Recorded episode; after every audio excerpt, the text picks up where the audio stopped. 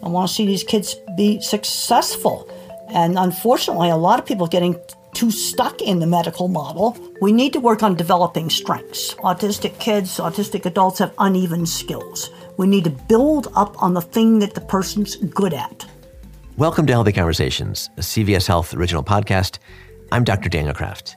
Today, we're in Healthy Conversations with Temple Grandin. She's a well known academic scientist, a real prominent proponent for humane treatment of livestock for slaughter, the author of New York Times bestsellers, including Animals in Translation, Animals Make Us Human, The Autistic Brain, and Thinking in Pictures, which became an HBO movie starring Claire Danes. I was lucky to actually hear her TED Talk in person in 2010. The world needs all kinds of minds. And today we're going to discuss a bit about her new book, Visual Thinking. So, You've had an amazing career and you've impacted many, many people. First, I wanted to talk about the concept of visual thinking in general, and then about how those of us in healthcare can effectively interact with those who are visual thinkers. Now, I didn't know until I was late 30s that other people thought in words. Everything comes up like snapshots and little mini videos. And it was a shock for me to learn that other people were not visual thinkers. The way that I learned that other people were not visual thinkers is when I talked to a speech therapist and I said, Think about a church steeple. How does that come into your mind? The speech therapist just showed two lines, a pointy thing. It was very vaguely representational. Now, I will just see a whole series of individual churches. They are specific. So that was my first inkling that I divided the world into visual thinking and verbal thinking. And then I thought that all autistic people originally were all visual thinkers. That turned out not to be true. You have some autistic people that object visualizers like me, thinking in photorealistic pictures, horrible at abstract math. Or you have the visual spatial mathematical mind who thinks in patterns. And so called normal people, you get a lot more mixtures of different kinds of thinking. So when you mentioned normal people, our whole educational system is sort of guide to the more verbal type thinker who excels at the verbal category and uh, takes tests in that way. And society sort of failing uh, folks who are visual thinkers, and that has a big impact. Your line that I remember from your TED talk is that if you got rid of autism genetics or folks who are visual thinkers, there would be no Silicon Valley.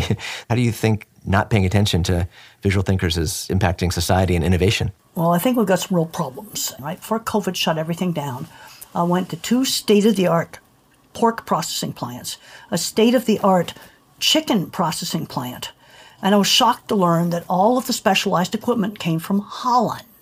And then I went to the Steve Jobs Theater, structural glass walls with the wiring hidden in it from Italy and Germany, and a carbon fiber roof from Dubai. And I stood in the middle of the Steve Jobs Theater screaming, We don't make it anymore. I go, We've got a skill loss issue. One of the worst things we did is taking all the hands on classes out. Because on equipment that I designed, that's in all the big beef plants, it was built by people that were autistic. And they're all retiring out now, and they're not getting replaced. This is what motivated me to write this book.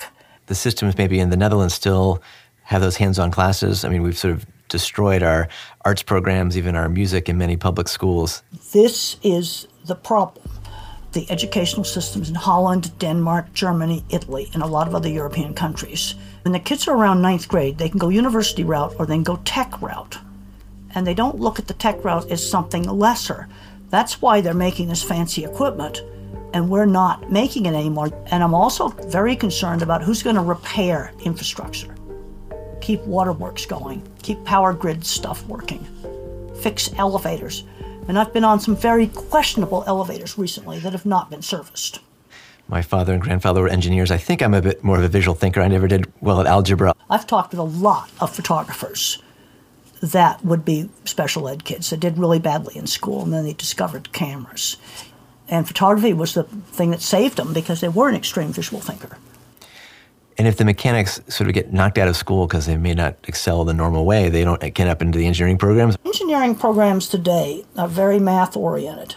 See, there's the mathematical side of engineering, then there's a whole shop full of people I call the clever engineers. And most of these people have not graduated from high school, but they're patenting and inventing mechanically complicated specialized equipment.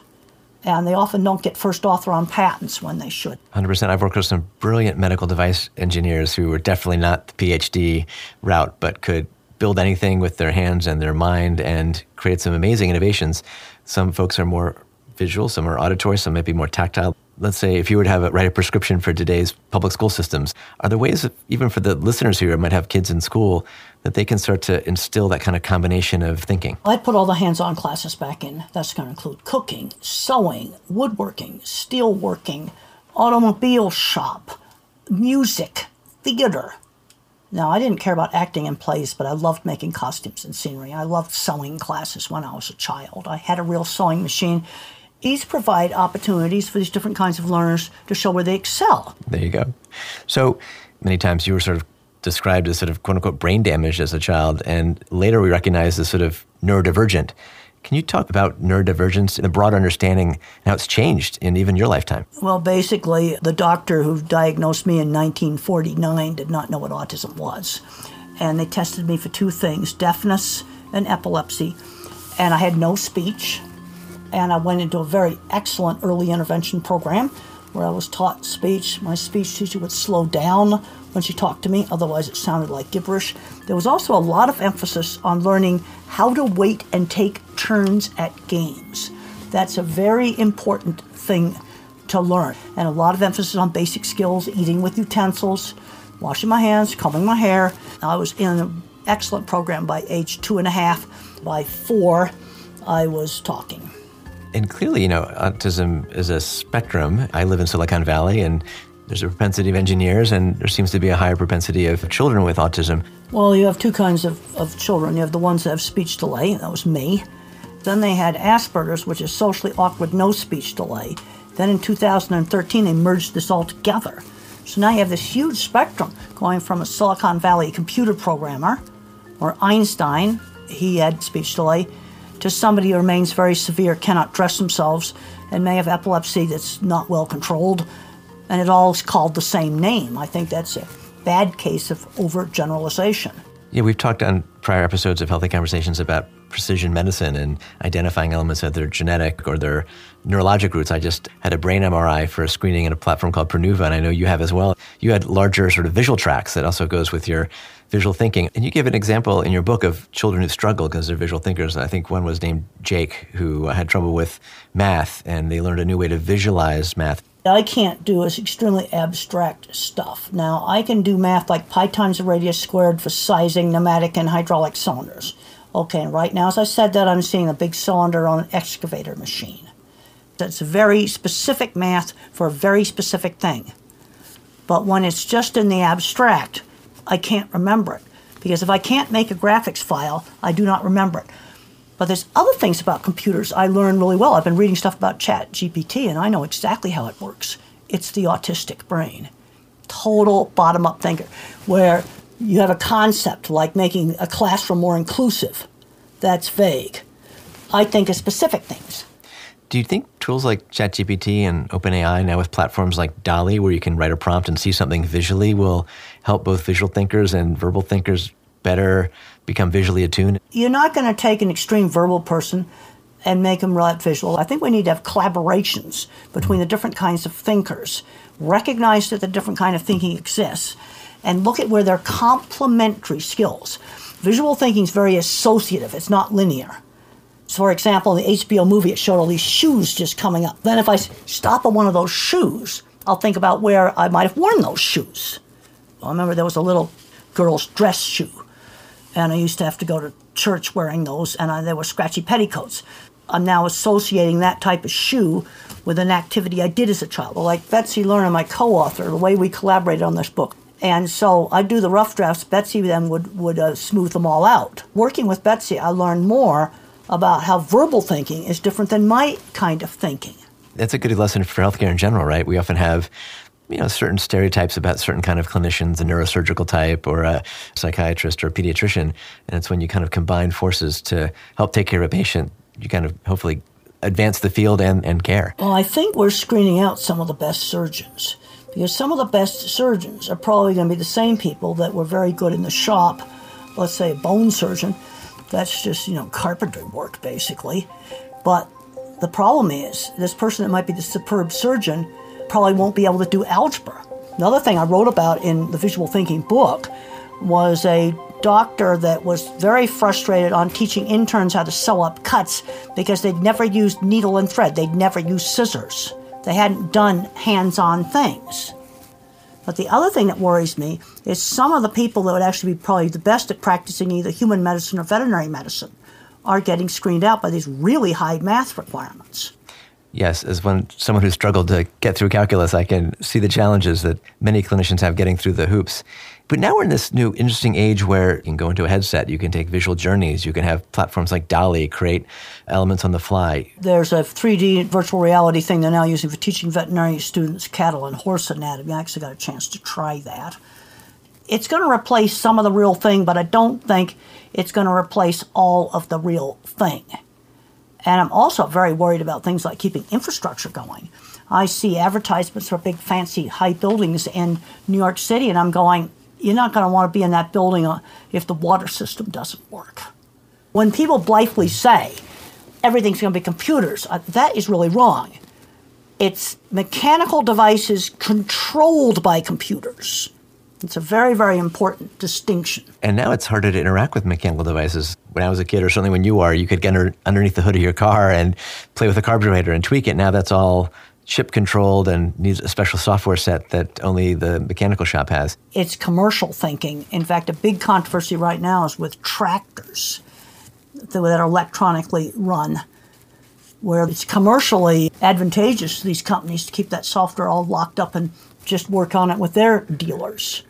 And a lot of farmers are very upset about this now. They're trying to get what's called right to repair laws passed because if you can't fix it, you have to keep buying it new. And you've told some interesting stories. Like one of your classics is that, you know, when you're working with livestock and you're wondering why they might have gotten spooked, you went into the chute to see what the cattle would see, the flag that was waving that would be spooking the horses. It was obvious for me to look at what they were seeing.